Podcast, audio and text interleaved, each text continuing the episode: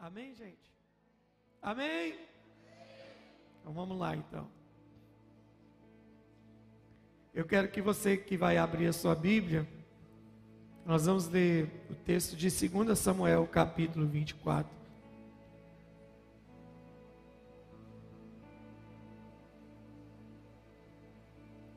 Capítulo 24 de 2 Samuel. Segundo, segundo livro do profeta, que traz o nome do profeta Samuel.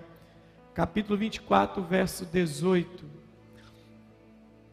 Capítulo 24, verso, verso 18. Eu vou começar por esse texto.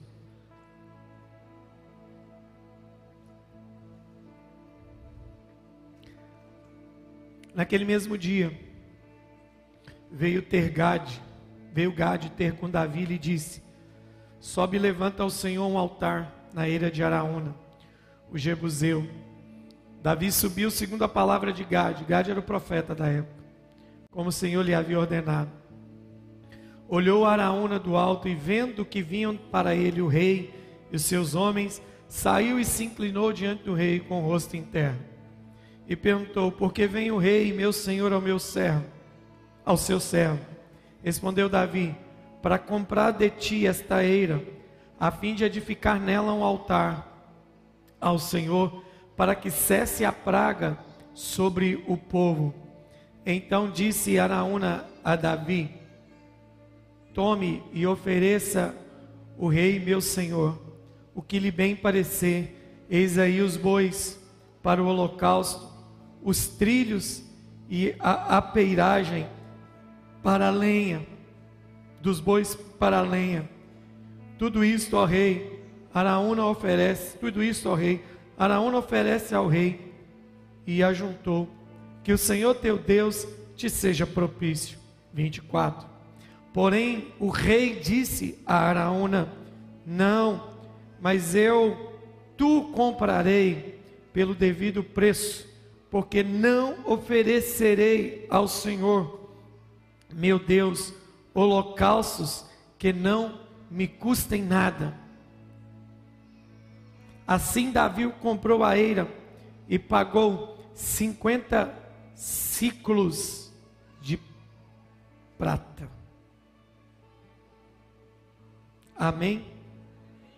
Pai, nos ajude nesta noite Ninguém aqui quer ouvir o homem. Todas as pessoas querem te ouvir. Porque quando a gente te ouve, tudo muda. Os homens, nós só, só podemos ser instrumentos daquilo que o Senhor quer falar. Se existe algo na minha boca que o Senhor não quer falar nessa noite, retire tudo dos meus lábios. E da minha mente, que na minha boca e na minha mente só fiquem a palavra que provém do Senhor nessa noite. Em nome de Jesus. E graças a Deus.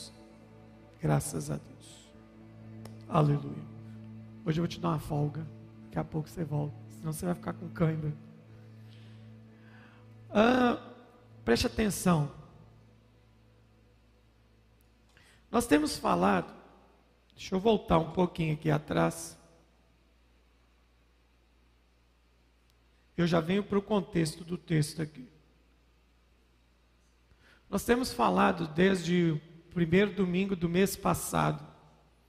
Isso que eu vou falar aqui com vocês, a gente falou exatamente no dia 7 de novembro. Essa palavra veio a nós no dia 7 de novembro. Que 2022 seria profeticamente o ano do favor sobrenatural. E achou graça. Diga aí, achou graça. Então a gente está vindo conversando sobre isso, desmontando algumas coisas que estão erradas, desconstruindo conceitos errados sobre a graça, sobre a graça barata, sobre aquilo que pega uma, apenas uma frase e constrói em cima disso. E hoje de manhã eu estava dizendo, eu vou resumidamente falar para a gente entender isso aqui hoje que o grande problema de Jesus naquela época com os fariseus e com os saduceus, em uma das suas falas ele disse assim: Vocês não sabem discernir o tempo. Eu falei isso aqui de manhã. Jesus, eles falaram assim: faz um sinal aí para nós. Jesus, não vou fazer sinal nenhum. Vocês são bons para dizer que quando o céu está avermelhado, vai ter tempo bom. E quando está um, um avermelhado, acinzentado, vocês dizem que vai chover. Como vocês conseguem discernir o tempo, mas não conseguem discernir os sinais desse tempo? Então Jesus começou a dizer isso, que o grande segredo é ter o discernimento de tempo. Hoje de manhã a gente leu em Eclesiastes que o sábio discerne o tempo e o modo. Quando fazer e como fazer. Isso é bênção de Deus. Quem encontrou esse favor, esse segredo, vai nadar de braçada na vida. O modo e o tempo. Então, o que que acontece? Como é que eu posso ter discernimento de tempo? Como é que eu posso? Como é que isso acontece comigo? Você pode ver que a grande pergunta que aflige as pessoas é o tempo. O salmista tinha um problema com o tempo. Tem um salmo que ele escreveu assim: Até quando, Senhor? Ele começa o salmo falando assim: Até quando, Senhor? Até quando ocultará os teus ouvidos das minhas orações? Ele estava tão aflito com o tempo que ele escreveu um poema, um hino, falando: Até quando, Senhor? Né?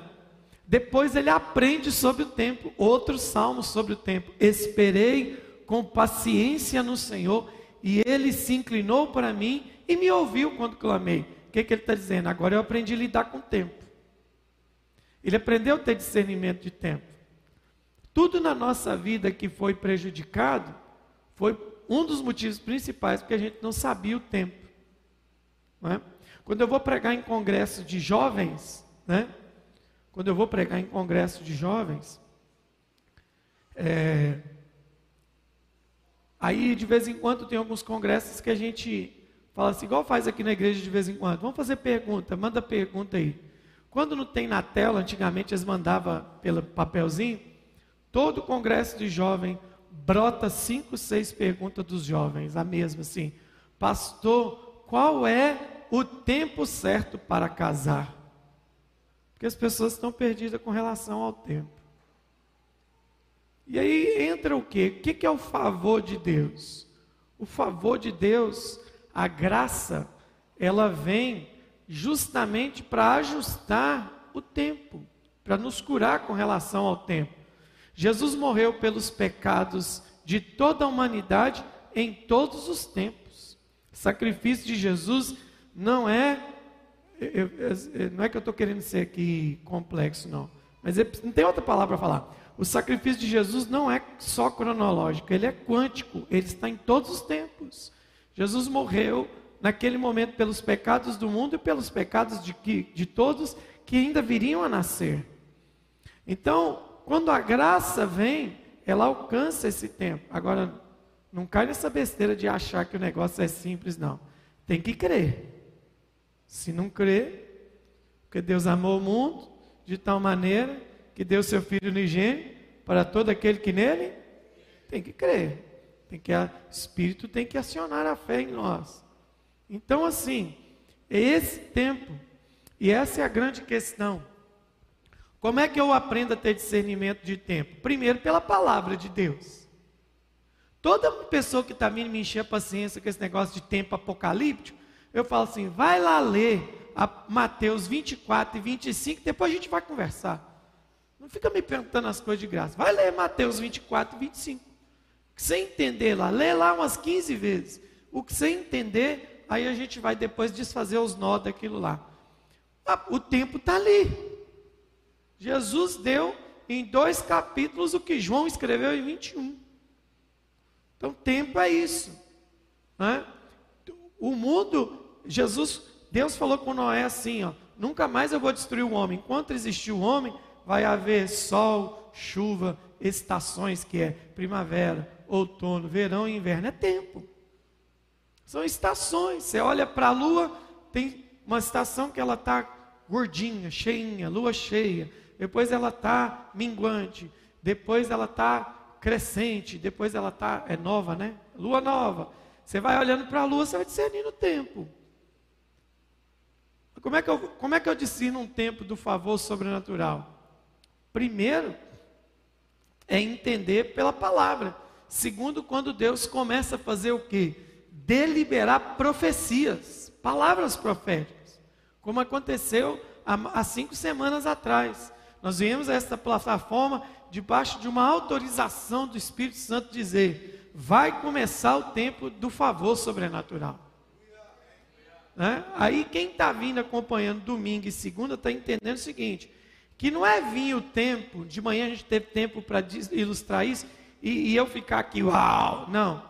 Deus tem padrões e medidas para o tempo da, do favor sobrenatural. Eu falei um pouco sobre isso de manhã e vou falar um pouco também amanhã sobre essas medidas. Então, hoje, o que, que nós temos vindo falar? Que uma das coisas que inauguram, uma das medidas que inaugura o tempo do favor é uma atitude. Domingo passado eu falei de quê? De honra.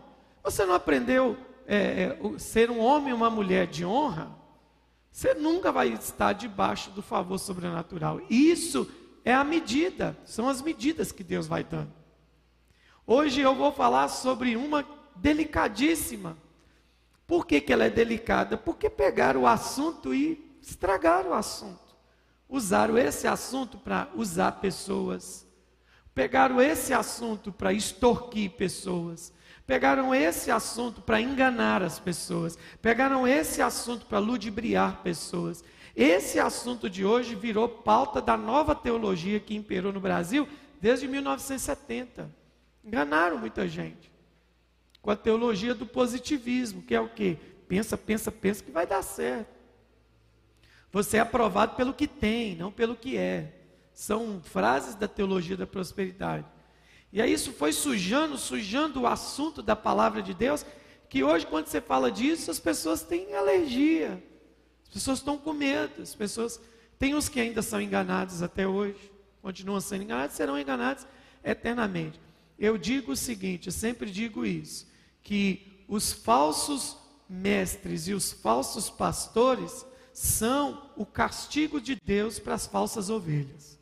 Toda falsa ovelha merece um falso pastor. Ele tem que ser enganado mesmo, para deixar de ser bom. É um enganando o outro, né? Ladrão que engana ladrão tem 100 anos no infernão, né? Então, o favor é manifestado, o favor é manifestado com a palavra profética. Diga comigo, chegou o momento, chegou o tempo do favor sobrenatural. A gente vai falar nessas últimas semanas de dezembro, começando aqui hoje, sobre essas medidas. Sobre essas medidas. Acabei falando sobre uma indiretamente domingo passado, que é a honra. Mas aí eu quero te mostrar nesse texto que a gente leu, que é o seguinte. Qual que é o contexto? Davi, o texto é o texto de 2 Samuel 24. Você vai ler 2 Samuel 24, eu sei que tem gente curiosa, glória a Deus pelos curiosos e os bereanos, que eles sempre conferem o texto. Eu amo quando as pessoas fazem isso. Porque prova de que eles estão interessados em aprender. Por quê? Porque quando você não lê texto, qualquer mentira vira uma verdade para você. Não é? Um dia eu estava vendo um pastor pregar, e eu sou um bereano, um bereano de. Bereano era a igreja de Bereia. Por que, que a gente chama de bereano? Era a igreja de Bereia. Enquanto o Paulo estava pregando, eles anotavam tudo, ia para casa e conferia se o que o Paulo falou estava na Bíblia. Paulo gostava dos bereanos. Né? Se todo mundo fosse como a igreja de Bereia, estava uma benção. O mundo hoje não estava essa bagunça gospel que nós vivemos. Então, assim, teve um pastor uma vez que estava pregando, e ele é daqueles pastores que gosta de citar versículo bíblico. E ele, porque em tal lugar está escrito, está escrito, eu anotava. Porque em tal lugar está escrito, eu anotei tudo que ele falou. E ele falou assim, ei, Varão, o que você achou da mensagem? Eu falei assim, achei sua mensagem muito boa, só não gostei das mentiras que você falou. Mas o que, que eu falei que mentira? Eu falei, nenhum versículo que você citou está onde você falou que citou. Ele, como é que você sabe? Eu conferi tudo, está aqui anotado, meu celular. É? Por isso que, por isso tem um monte de crentes tonto, enganado por aí. Não pega a Bíblia, não vai ler. Né? A gente vem na igreja para soltar os nós das dificuldades. Qual que é o contexto disso aqui? O contexto é o seguinte: Davi deu um surto espiritual e resolveu contar o povo. Aí, o povo que pega esse texto fala assim que o pecado está em contar o povo. Não tem nada a ver com isso. Podia contar o povo lá em Êxodo. Lá em Êxodo, Deus fala que podia contar o povo. Mas Deus diz assim: você só não pode deixar de fazer uma coisa quanto contar o povo. O que? Fazer uma oferta de uma efa de flor de farinha por cada cabeça de Israel. É não tem bobo. Uma oferta bobo. Mas, deixa eu contar quantos membros tem na casa da benção aqui. Tantos, tantos, tantos. Aí era uma, uma. Aí eu pegava uma oferta de efa de flor de farinha e oferecia no altar e queimava aquilo diante de Deus como oferta agradável. Davi fez a contagem, não fez a oferta. Veio maldição sobre o povo. E naquele dia, assim, num pulo, pau, morreu 70 mil homens. Imagina. Morreu 70 mil homens. E você com medo do Covid. A ira de Deus mata mais rápido que o Covid. 70 mil numa pancada. Pô! Em Israel, naquela época que tinha menos gente do que tem agora. Aí Deus mostrou para ele um anjo. O anjo que veio trazer o juiz estava na eira desse cara que a gente leu chamado Araúna. E aí ele foi lá. Ele foi lá. Foi lá clamar a Deus para acabar aquela praga. Esse é o contexto. Mas qual que é a lição desse contexto que a gente tinha? Davi foi lá, o rei de Israel, milionário, rico, poderoso, economicamente, militarmente, política, poderoso. Quando ele chega, irmão, o Araúna treme nas bases. Ele fala: Meu Deus, que que, que o senhor está fazendo aqui, rei? Ele assustou, tomou um susto. O que o senhor está fazendo aqui? Aí Davi falou assim: A gente veio oferecer um holocausto. Pois não, a eira está aqui, meus boi é seu, o pau que está ali puxando o boi das carroças só pode montar e fazer o altar e queimar os bois em cima, tudo é seu, rei. Aí Davi, e a gente começa agora, dizendo: de jeito nenhum, eu não oferecerei ao Senhor nenhum holocausto que não me custe alguma coisa. É aqui que nós precisamos entender como é que a gente é, acessa esse, esse tempo de favor sobrenatural. Se tiver NTLH, a melhor palavra que tem para o versículo 24 é, é NTLH. Está escrito assim na versão, na tradução da NTLH. Mas o rei respondeu: Obrigado, não aceito. Eu vou pagar por tudo isso. Eu vou pagar tudo isso. E aí, ponto. Eu não vou oferecer ao Senhor, meu Deus, sacrifícios que não me custaram nada. Nós somos, nós somos os, os amigos do de graça. Nós somos os amigos um, do que não custa nada. Nós sempre vamos atrás disso. Nós sempre vamos atrás do que, do que para nós é menos pesaroso. A gente sempre faz isso. Nós gostamos disso. Nós, todo, todos nós gostamos de uma vida facilitada. Quanto mais facilidade para nós, é melhor. É porque tira a nossa carga, tira o nosso, tira o nosso peso de responsabilidade. A gente quer o mais fácil. E aí, Davi dá para a gente essa lição. Ele vai dizer: Eu não posso. Diga, eu não posso. Eu não vou. As duas traduções transitam nessas duas expressões. Eu não vou oferecer e eu não posso oferecer ao Senhor alguma coisa que não me custou nada. Ele estabelece aqui um princípio. E aí é disso que eu queria conversar com você. Diga comigo assim: quem sacrifica, testemunha muito acima do sobrenatural, do natural, desculpa. Diga de novo: quem sacrifica, testemunha muito acima do natural. Vou te mostrar aqui. A experiência do sobrenatural, ela é relativa. Né? Já ouviu falar da lei da relatividade, né? das coisas da física? É relativo. Por quê? Porque a manifestação do sobrenatural, ela está ligada a diferentes tipos de semeadura. Diferentes tipos de semeadura que fazemos no altar. Ah, por isso que pouca gente entende. Pouca gente entende isso.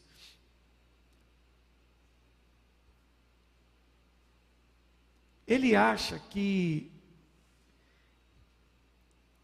Tem gente que acha que indiferente, independente da semeadura, Deus lhe dará a colheita necessária. Não é assim. Não é assim que funciona. E por isso essas pessoas elas vão se frustrando e vão perdendo a fé. Quero fazer um comparativo aqui com vocês hoje sobre quantidade e condição. Precisa entender isso aqui: quantidade e condição. É mais ou menos assim. O que que determina uma colheita sobrenatural? Para para pensar comigo. O que que determina?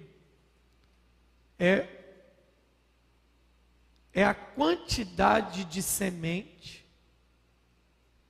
ou a condição do momento. Vamos pensar nisso? Bota sua cabecinha para trabalhar comigo aí agora.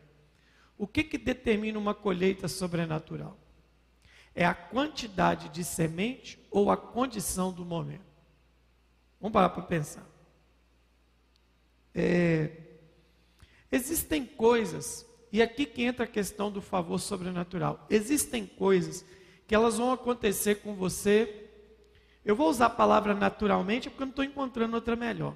Mas tem coisas que vão acontecer com você naturalmente. Jesus descreveu isso lá no seu discurso e no ensinamento do, do Sermão da Montanha. Ele disse assim: Não andeis ansiosos pelo que comer e pelo que vestir, pelo dia de amanhã. Ele estava dizendo isso. Para para pensar comigo. Então, a minha subsistência básica, Jesus disse que não pode ser pauta da minha preocupação. Eu não posso andar preocupado com isso. Eu não posso andar preocupado com isso. Ele sabe o que, é que eu preciso. Quando eu começo a embaraçar na subsistência básica, é porque o negócio está feio. O negócio está feio. Né? Por exemplo, a igreja precisa transbordar em, em prosperidade para ajudar os vulneráveis, biblicamente. Quem são os vulneráveis? Os órfãos e as viúvas, e o estrangeiro. Né? Mas hoje, a, a, a, igreja, pouquíssima gente faz isso hoje no mundo. Né? A obra social na igreja hoje virou mais propaganda da igreja do que missão bíblica. As igrejas fazem para falar para os outros que estão fazendo, não para realmente gerar uma transformação social no ambiente onde eles estão. Mas para nós que somos da fé, nós não precisamos preocupar com subsistência. Jesus disse: quando eu começo a embaraçar na minha subsistência básica, é porque eu cheguei no fundo do poço do entendimento bíblico que foi embora. Eu não tenho que preocupar com isso. Jesus falou que o Pai Celestial está cuidando de mim, então se ele falou que o Pai está cuidando de mim, eu tenho que entender esse cuidado e crer e participar desse cuidado sobrenatural. Então o que, que acontece? Tem coisa que é, tem coisa que é fruto de uma é uma colheita natural, que é fruto de uma semeadura natural. Por exemplo, emprego, mudança de endereço, aquisição de alguma coisa simples para a nossa vida, recurso para uma viagem, né? Eu vou pagar um imóvel em 25 anos, 20 anos. São uma colheita das nossas sementes naturais que nós estamos fazendo. Mas veja bem, quando eu falo em entrar debaixo de um favor sobrenatural, remissão de dívidas, antecipação de algo, quando eu falo de aceleração profética, aí eu estou falando de uma colheita o quê? Sobrenatural. E só tem uma coisa que aciona uma colheita sobrenatural: uma, uma oferta, uma atitude, um comportamento sobrenatural. Você tem que dar um passo. Davi entendeu isso. O que, que ele precisava? Ele precisava que o anjo encerrasse aquela praga. Que se continuasse na velocidade que estava, mais dois dias ia consumir quase que a nação inteira. Ele falou: eu tenho que tomar uma providência. Ele vai onde tem que ir. E o que, que ele está precisando? Eu preciso que isso pare agora. Eu não posso esperar mais 12 horas. Eu não posso esperar mais 24 horas. Eu não posso esperar mais um mês. Mas um mês vai extinguir a população de Israel. Eu preciso disso agora. Aí ele chega para fazer um altar. E o Araúna fala com ele assim: Te dou tudo que você precisa para fazer esse sacrifício. Ele falou: Não posso. Eu não posso aceitar de sua mão. Que eu não posso fazer a Deus um sacrifício é, é, é, que não me custe nada. E aí, o que, que a gente precisa entender? Semeadura, sacrifício, e a palavra que eu quero é 24, segundo Samuel é, 24, verso 24, vai dizer: Eu não vou oferecer ao Senhor um negócio que não me custe um sacrifício. O rei está entendendo isso. É até engraçado. É até engraçado. O que, que pode ser um sacrifício para um rei? Mas tem outras situações na Bíblia. Diga comigo, não é a quantidade, é a condição. Quando falo, Paulo fala. Quando Paulo fala para a igreja de Gálatas, quem semeia pouco, colhe pouco, quem semeia muito, colhe. Ele está falando de colheita natural. Ele está falando de colheita proporcional. Ó, quem semeou muito, colhe muito. Se eu planto 100 sacos de milho, o Gabriel planta 200, a probabilidade dele colher muito mais do que eu é, é, é, é muito maior. Isso é natural. É natural. Não é? Igual o pessoal que hoje está muito na moda, as pessoas estão aprendendo a operacionar a bolsa de valores, investimentos, um monte de gente virando day trade, né? Tem um que é o day trade, que é todo dia, tem um que é semanal. Aí você vai, entra na internet e cai naqueles contos. O cara, olha aqui, ó, eu trabalhei aqui hoje duas horinhas e faturei 400 mil reais. Aí seu olho cresce. Você é um besta que está achando que em quatro horas uma pessoa ganha 400 mil reais. Mas vai ver os contratos que ele comprou. Ele entrou no mínimo com 4 milhões. Você tem 4 milhões para entrar? Você tem 4 milhões para perder? Porque operacionar a bolsa se chama o quê? Negócio de quê? Risco, alto risco. É claro que ele vai colher. Se ele colheu 400 mil, entrando com 4 milhões, eu, pobre, miserável pecador, entrar com um contratinho de mil, eu vou colher 40 contas. Né? Aí eu vou fazer vídeo na internet, olha aqui, gente. Com duas horas de trabalho eu ganhei 40 contas. O servente de pedreiro fala, com um dia eu ganhei 100. Não é? Muito mais alto que a bolsa de valores, só que a coluna dói mais, né? Isso é colheita natural. O tamanho da intensidade da semeadura é a colheita natural. Vamos eu e você para o campo. Você tem lá mil sementes, eu tenho cem. A probabilidade de eu colher menos do que você é grande. Proporcional. Mas quando a gente fala do sobrenatural, aí nós não estamos falando. Aí você tira aqui da pauta quantidade. Diga comigo, é condição. E é aqui que nós vamos parar para a gente pensar e orar agora. Que a partir de hoje, para o próximo domingo, nós vamos começar a oferecer algo ao Senhor. Tem gente que está dentro, tem gente que está fora, mas para aqueles que vão essa semana, esse é o pensamento, pensamento da semana. Diga comigo, quantidade ou condição? 1 Reis 17, verso 8 a 15, vai dizer que Elias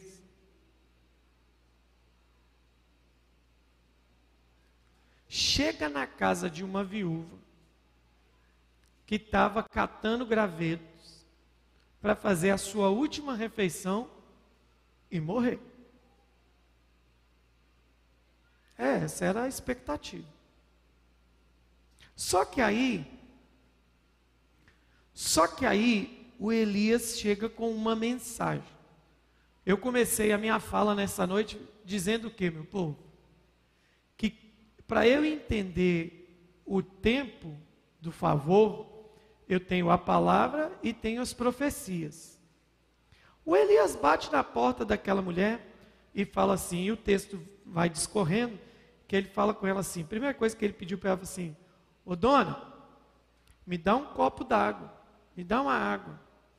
Ah, imediatamente ela falou assim, Ok, água eu ainda tenho. É, deve ter guardado alguma água, porque já não chovia Israel. Inclusive, os rios já estavam se secando. A prova disso é o ribeiro de Querite, que já tinha secado, que Deus mandou ele ia sair de lá. O rio, o ribeiro secou e foi embora. Ele chega na casa da viúva e fala assim: só me arruma água? Arrumo, eu tenho água, eu tenho. Eu estava indo pegar. Elias falou assim: faz um pão para mim. Eu quero comer um pão também. Aí ela falou assim: aí já não vai dar. Não vai dar, porque senhor, quando o senhor chegou aqui, o senhor me viu que eu estava catando esses gravetos? Sim, eu estava catando graveta porque eu só tenho um pouco de farinha na, na, na panela e um pouco de azeite na botija. Eu vou fazer a refeição e vou morrer. Quando ela falou isso, o que, que o Elias fez? Começou a pregar para ela possibilidade, o que, que eu disse? De ela viver o favor sobrenatural. Ele começa a pregar para ela. Ele disse para ela assim: Ok, faz para mim primeiro, porque tão certo como vive o Senhor, não vai faltar o azeite na botija e nem a farinha na panela, até que o Senhor mande chuva sobre Israel novamente. Ele pregou para ela. Ela era o que, gente? Uma? Que a única coisa que ela tinha ainda era um pouco de azeite e um pouco de farinha. O Elias prega para ela e pede para ela isso. O texto, a grande maioria de vocês conhece. Ela obedeceu ou ela desobedeceu? Hein? E o que, que aconteceu? O que ele falou. Ela entrou debaixo de um favor sobrenatural, sim ou não? Então veja bem, essa era a condição dela. Qual que era a condição dela? Um pouco de farinha e um pouco de azeite. Essa era a condição. Então agora já, já começou a ficar claro para você.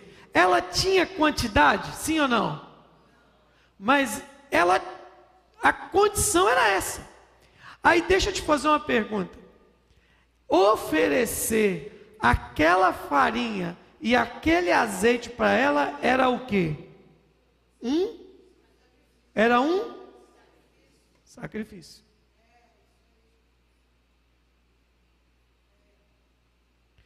Se essa mulher entra aqui hoje no prédio da igreja, nos momentos das ofertas e dos dízimos,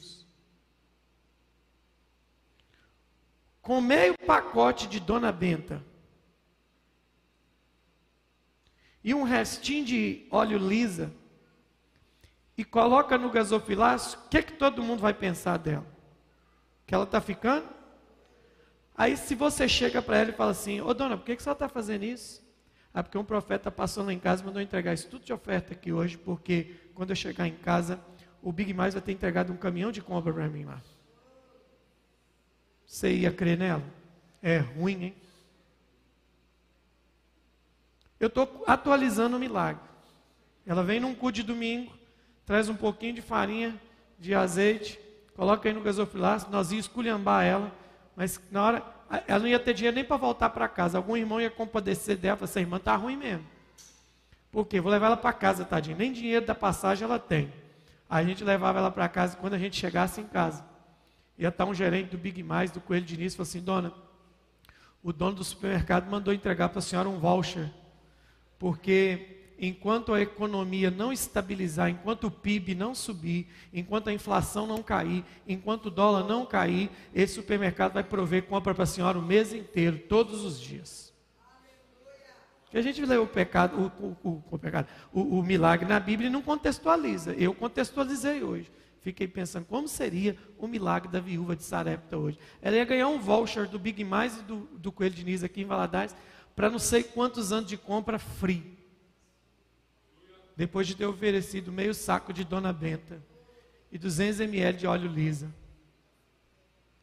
Mas aquilo para ela era um sacrilégio. Aleluia. Diga comigo, condição não tem a ver com quantidade. Tem um negócio que eu escrevi aqui hoje, eu estou procurando aqui, que é o seguinte. Ah, achei, achei aqui, achei. Repete assim comigo. Quem não entende o que Deus está falando, nunca viverá o que Deus irá fazer. Você não vai entender. O testemunho dela foi sobrenatural, sim ou não, gente? Agora eu te faço uma pergunta. O testemunho dela foi resultado da quantidade ou da condição? Hein? Condição.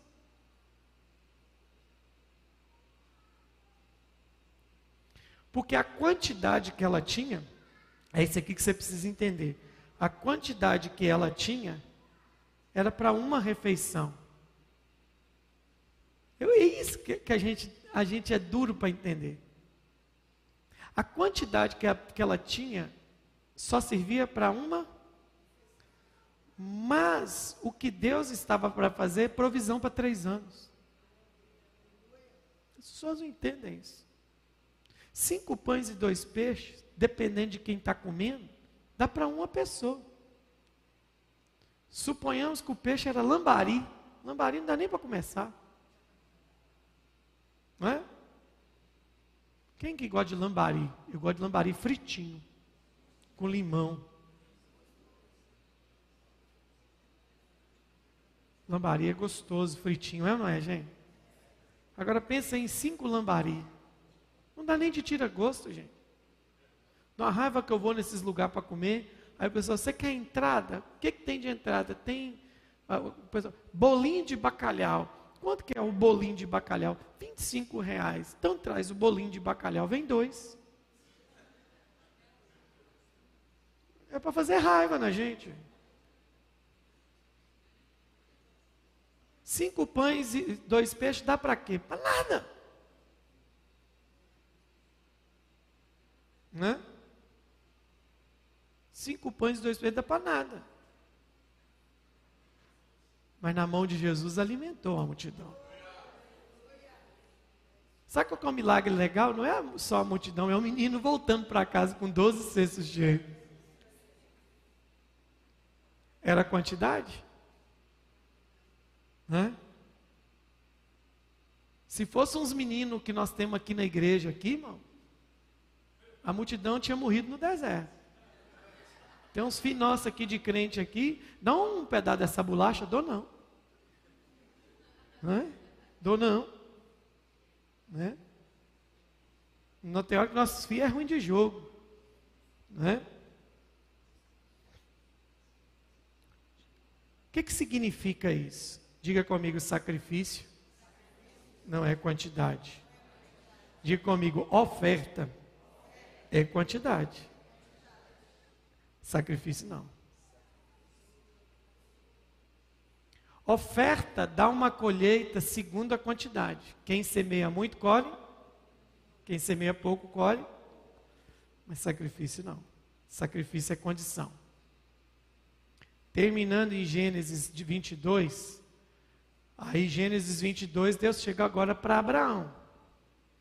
Quem é Abraão? Diga comigo, o milionário do Ocidente. Abraão é o milionário do Ocidente. Abraão é o cara que passa por uma divisão pecuária e não fica pobre.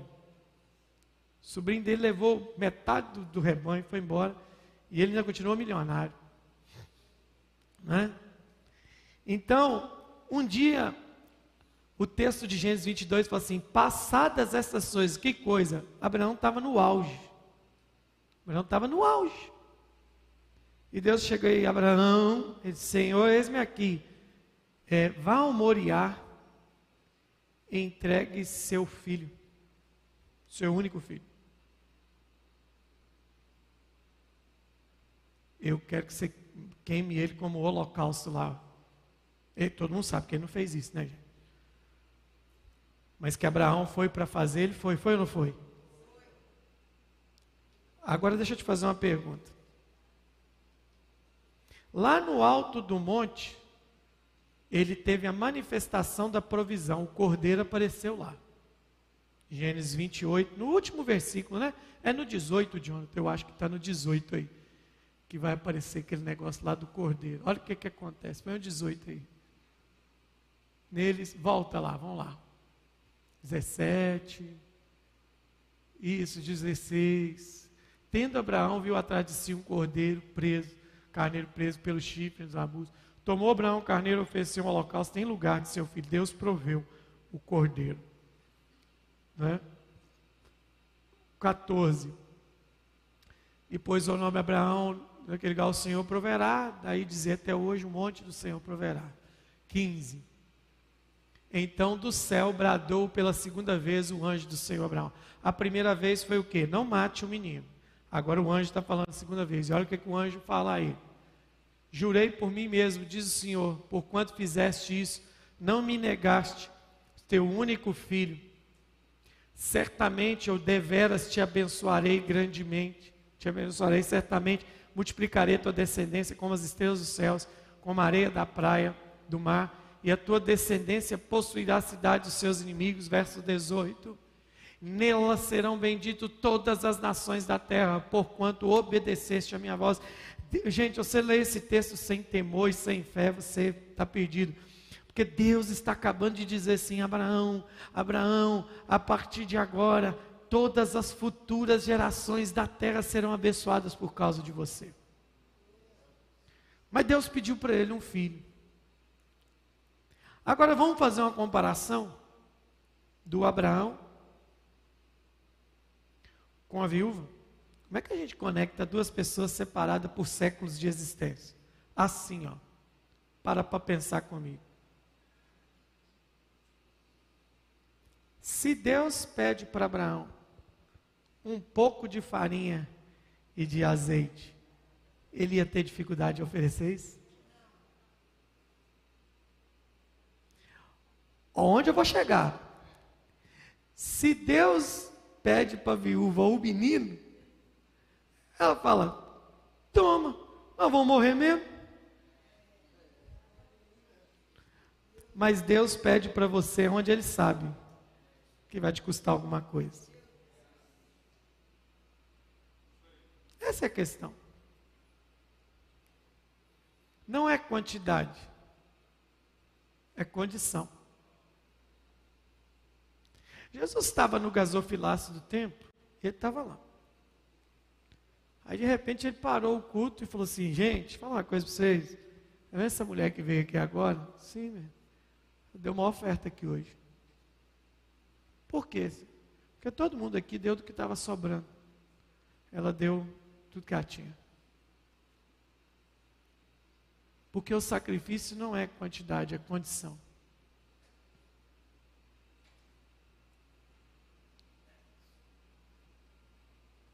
A gente fecha falando uma coisa que é o seguinte. Diga comigo assim: quando Deus, e aqui que eu preciso que você preste atenção, só uma pessoa sensível a Deus, Deus pode intervir na vida dele. Deus não intervém na vida dos insensíveis. Todo insensível, se ele receber uma repreensão, ele vai achar que é perseguição, ele vai achar que é implicância, ele vai achar que é alguma coisa toda errada. Mas veja bem,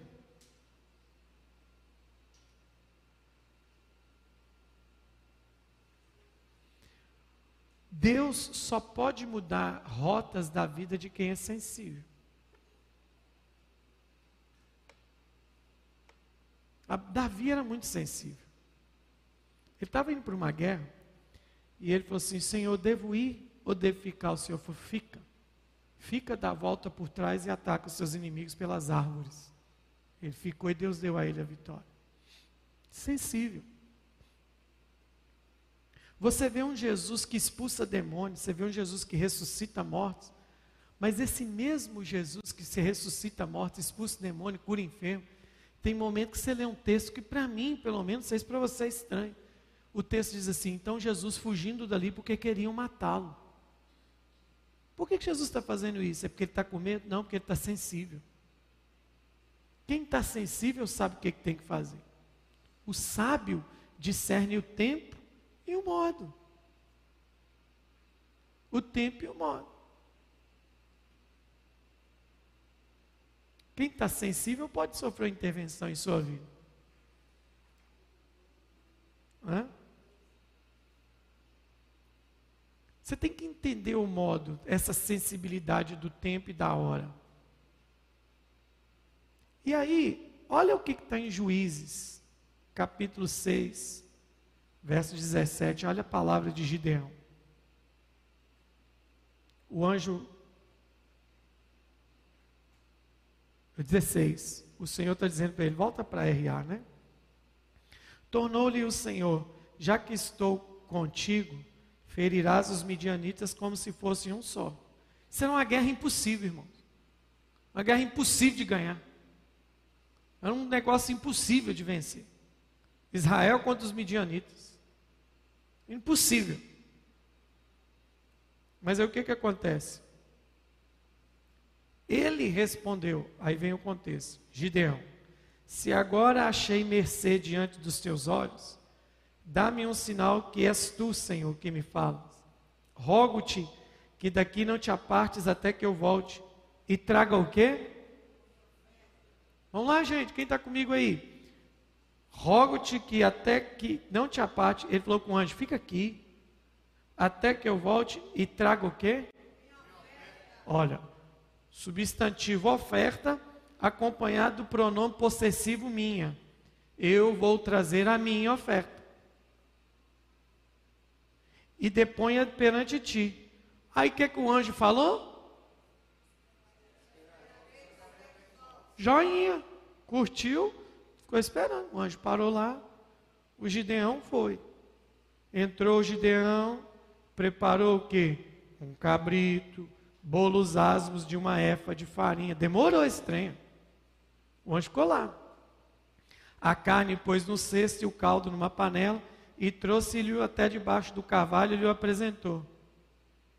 Porém o anjo de Deus lhe disse: Toma a carne e os bolos asmos, põe sobre a penha e derrama-lhes por cima o caldo, e assim fez estendeu o anjo do Senhor a ponta do cajado que trazia e tocou a carne e os bolos asos. Então subiu o fogo da, da penha e consumiu a carne e os bolos, e o anjo do Senhor desapareceu. Viu Gideão, que era o anjo do Senhor, e disse: Ai de mim, Senhor Deus, pois vi o anjo do Senhor a face a face. Porém o Senhor lhe disse: Pai, seja contigo, não temas, não morrerás. Então edificou ali um altar ao Senhor e lhe chamou o nome de O Senhor é Paz, ou Iavé, é, é, Yahvé, é, o Senhor é Paz, Shalom, desculpa, Iavé Shalom, e até o dia de hoje que está o altar em Ofra, que pertence aos Abiesritas. Que lindo isso, hein, gente? Quem já viveu isso aqui, gente? Quem? Eu nunca vivi esse negócio aqui. O cara falou assim: Deus, Senhor, fique aqui que eu vou oferecer um negócio para o Senhor porque eu sei que a guerra é braba, o bicho vai pegar, é uma multidão incontável de midianitas, e nós vamos ter que vencer. Ele, Sim, eu te espero. Aí o cara vai lá, pre, pre, presta atenção, até matar um cabrito, preparar um cabrito, fazer um bolo. Foi, ó, no mínimo mais de uma hora e meia. Até que o anjo ficou lá esperando. Aí o anjo falou assim: o anjo está esperando, ele voltou, está aqui a minha oferta. Ok, então, então pega aí debaixo desse carvalho junta tudo, derrama o caldo aí, você vai ver o negócio que vai acontecer. O anjo tocou a vara do cajado, buf, o negócio foi queimado. Ele falou: Ai meu Deus, eu vou morrer. E ele falou: Não, você vai morrer não, moço. fica de boa. Aí ele falou assim: ah, então o nome desse lugar é Iavé Shalom. O Senhor é paz. Aí o Gideãozinho faz um negócio que é o quê? Ele vai lá, ele vai lá. E, e um negócio que está aqui que vocês não notaram até agora. Ele vai lá, pega umas pedrinhas, pega aquele carvalho e vai começa a fazer umas pedrinhas. Arruma umas pedrinhas. O povo de antigamente era assim, irmãos. Quando eles tinham uma experiência sobrenatural, eles construíam um altar. Toda vez que Deus toca você ou te revela algo, você precisa construir um altar. Ninguém entende isso até hoje. Ninguém entende isso até hoje. Aí ele faz um altar. Só que ele tem um problema, Gabriel. Para Deus, altar sem oferta não gera nada. Eu estou em qual versículo? Gideão edificou um. O que, que ele fez, gente? Um altar. Nós já vamos voltar no Davi. Lembra da fala do Davi? O Araúna falou com ele assim: Isso aqui tudo é seu. Ele falou: Não, eu não posso fazer nada para Deus que não me custe alguma coisa. Nós somos os amigos da facilidade. É assim? Quando a gente vai casar, a gente vai casar. Qual é a mentalidade da turma de hoje? É porque também imperou a desonra, todo mundo já faz de qualquer jeito. Mas geralmente quando a pessoa vai casar, ele vai fazer uma lista de padrinho. Hoje a lista de padrinho não é sobre quem vai orar, sobre quem vai ser bênção, é sobre quem pode dar um bom presente. Porque tudo que eu quero é padrinho que me dê um bom presente para facilitar a minha vida né? Para facilitar a minha vida. Nós somos amigos da facilitação. Diga comigo, Gideão fez uma oferta. Teve uma resposta. Teve o quê? Você concorda comigo que tudo que acabou, acabamos de ler é sobrenatural? O anjo que manda ele jogar o caldo em tudo e depois toca, vem um fogo do céu e queima tudo, é ou não é sobrenatural? Mas é suficiente para o que Deus quer fazer? Hum. Essa é a questão. É suficiente? Paramos aqui. Ele, lembra que eu brinquei aqui da língua portuguesa? Substantivo oferta, acompanhado do pronome possessivo minha. Minha oferta. Você, você tem duas pernas para andar diante de Deus durante a vida. Uma Deus respeita, é as coisas que você quer fazer para Ele. Minha oferta. Eu vou lá, eu vou lá preparar a minha oferta. Por que, que Gideão falou com Deus assim? Vou fazer a minha oferta. Porque ele sabia que lá na casa dele ele tinha farinha suficiente para fazer um bolo e ele tinha um cabrito disponível para poder fazer para Deus. Ele sabia disso. Você acha que ele vai fazer isso na cega? Não vai fazer isso. Ele não vai fazer isso. Ele chegou lá e preparou, o anjo ficou esperando, de bom grado, esperando. Aí o anjo falou: Não, pode pôr tudo junto aí. Aí o anjo tuf, queimou, ah, vou morrer. Não, não, eu sou com você, camarada, fica de boa aí. Ele, ai, que bom, não vou morrer. Aí ele foi feliz, pegou as pedrinhas lá, colocou as pedrinhas. Iavé ou Yahweh Shalom. Senhor é paz. Ah, estou em paz. Aí vem o versículo próximo ali agora, ao 25. Naquela mesma noite, supõe-se que isso foi de tarde. No mesmo dia, diga Deus não perde tempo. Quem lhe disse? E o que, que o Senhor lhe disse? Vai bem alto. Um, dois, três, vai.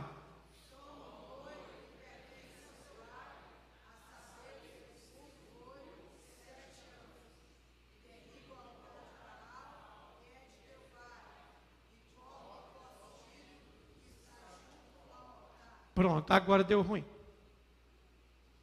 Agora deu ruim. Lá atrás ele disse para Deus que ia fazer o quê? Te oferecerei a minha Agora Deus aparece para ele na mesma noite, traduzindo em outras palavras: Gideão, hã? ali agora você fez o que você queria. Agora eu vou te falar o que eu quero. Aquilo você podia, Agora eu estou te falar o que você precisa fazer. Isso aqui vai dar uma confusão. Não é à toa que o nome de Gideão vai virar Jerubaal. Você só você ler o texto. É o cara que arruma confusão com Baal. Deus está pedindo coisas específicas. Pega o boi do seu pai, a saber, o segundo boi de sete anos. Por quê? O boi de sete anos é o auge do comércio, é o auge da comercialização, é o ápice, é o ápice do negócio. Por que, que é o segundo boi? Porque geralmente os pais daquela época preparavam esses bois para passar de herança aos seus filhos.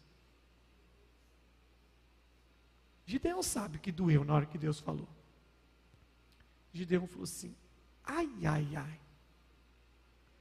Vou ter que dar aquilo que meu pai está separando por herança. Ainda vou arrumar uma confusão, porque eu vou quebrar o altar de Baal. Vou pegar as madeiras do Baal e fazer de madeira para o altar de Deus. Vai dar ruim. Mas sabe que eu gosto de gente? Edifica o Senhor teu Deus um altar no cimo desse baluarte, em camadas de pedra, e toma o segundo boi, e oferecerás em holocausto com a lenha do poste do que vieres a cortar. 27. Então Gideão tomou dez homens dentre os seus servos, não é bobo. Por que, que tomou dez homens? Porque sabia que ia dar confusão. Ele já foi resguardado e fez como o Senhor lhe dissera. Mas ele foi fazendo o quê? Temendo ele. Porém, a casa de seu pai e os homens daquela cidade não fez de dia, mas fez de noite, porque ia dar ruim. Tá ruim. Isso aqui era crime de vandalismo. Era o bicho estava pegando, o negócio estava bravo. E aí no 28 ele faz o negócio. Depois de madrugada, os homens daquela cidade, eles que estavam altar de mal, derribado e o poste de ídolo que estava de dele cortado, e o referido segundo boi, foram oferecidos no altar edificado, 30. E uns aos outros diziam quem fez isso, e perguntaram, inquirindo, disseram, Gideão, filho de Orás, fez isso. 30. Então os homens daquela cidade disseram, leva para fora teu filho, para que morra, pois derribou o altar de Baal. E falei que você que o trem ia dar ruim? Aqui deu ruim. 31. Porém, Joás disse a todos que puseram contra ele: Contenderei vós por Baal, livrá-lo-eis. Qualquer que por ele contender, ainda esta manhã será morto. Se é Deus que por si mesmo contenda, pois derribaram Baal. O pai dele saiu de lisinho. Deu ruim. Não foi festa. Olha que coisa bonita. O dia que ele ofereceu o que quis, teve fogo, teve altar. Mas o dia que ele ofereceu o que Deus quis, deu problema, deu guerra. Preste atenção o que você vai fazer nesta noite, na próxima semana, vai gerar uma guerra. Mas aprenda: o que Deus falou vai acontecer. Deus não é homem que minta, e nem filho do homem para que se arrependa. Você vai sofrer afrontas de tudo quanto é lado, pode ser das pessoas mais próximas. Você é doido? Você vai fazer isso? Isso é um absurdo. Mulher vai dizer para o marido: você não tem, pensou nas nossas condições. Marido vai dizer para a mulher: você é doida. Você faz isso, então você casa com o pastor. Mas eu quero dizer um negócio: Deus marcou pessoas para viver um favor sobrenatural. Eu estou até com medo do que vai acontecer. 2 Samuel, capítulo 24, verso 24, NTLH.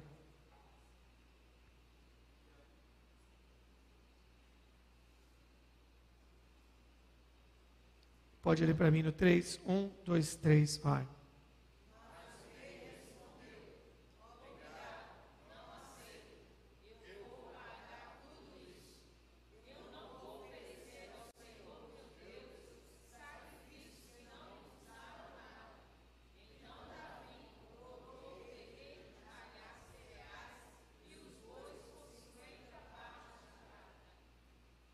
Vamos ficar de pé.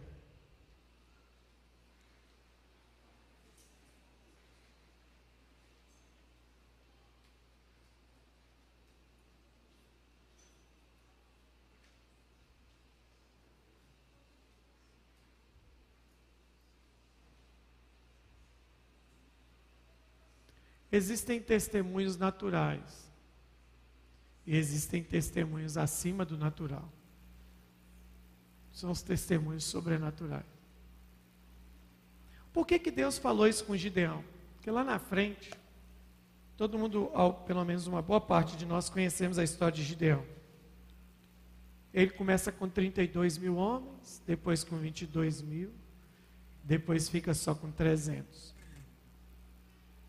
Aí Deus, ele toma um susto e, e Deus fala com ele: Sabe por que, que eu estou fazendo isso, Gideão? Para que você não fale que foi os homens que fizeram isso, foi Deus que fez isso. Isso é testemunho sobrenatural. Foi Deus que fez isso. Durante todos os domingos a gente tem pregado o passo de fé. Essa semana, hoje e as próximas, chegou o tempo de darmos o nosso passo de fé. E nós não entendemos que Deus está nos chamando para dar testemunhos acima do sobrenatural.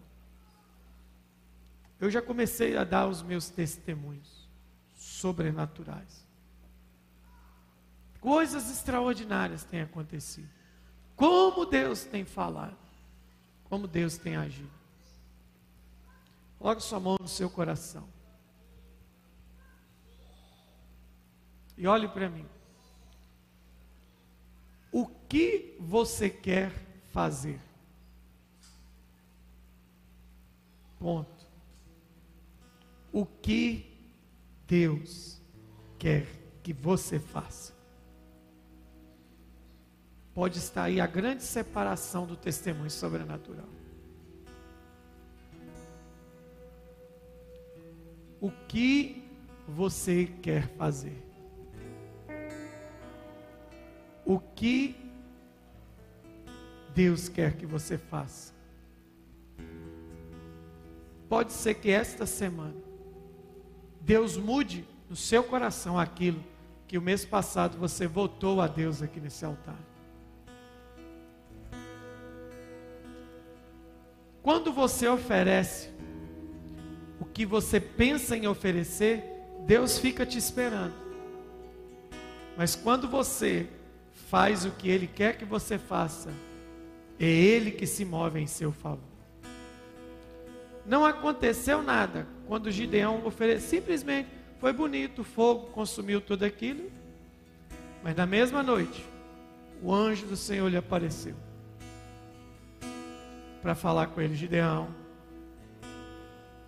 aquilo que você ofereceu foi legal, mas agora eu vou te pedir um negócio mais sério. Eu comecei a escrever isso aqui sem saber. Eu falei, Senhor. E a gente cria as mensagens juntos, né? E essa semana o bispo ficou responsável de mandar a palavra. E eu estava escrevendo paralelamente. Falei, Senhor, eu vou falar isso aqui por causa de quê? E aí começou a brotar a mensagem no meu celular. Pastor, eu estou com uma mulher que sente dores de parto. Mas por quê? Porque Deus está me pedindo algumas coisas. E eu sempre falo a mesma coisa. Eu não vou ser louco de me meter entre você e Deus. Não vou ser doido. Mas que bom que você está sensível. Porque tem gente que, como jovem rico, baixa a cabeça e vai embora não ouve a voz de Deus. Mais importante da nossa vida é ouvir a voz de Deus. Não adianta você ser talentoso, cheio de inteligência, cheio de habilidades, cheio de talentos, cheio de dons, e você não ter sensibilidade ao que Deus está falando com você.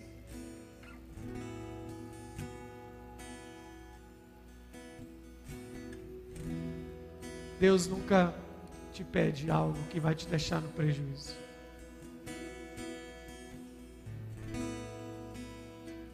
Não oferecerei ao Senhor nada que não me custe alguma coisa.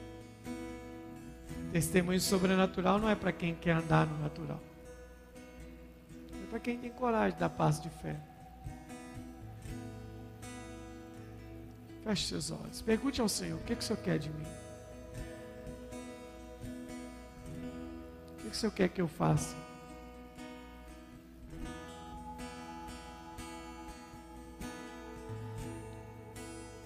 Este domingo de hoje, no próximo domingo, esta casa será transformada num grande altar de sacrifício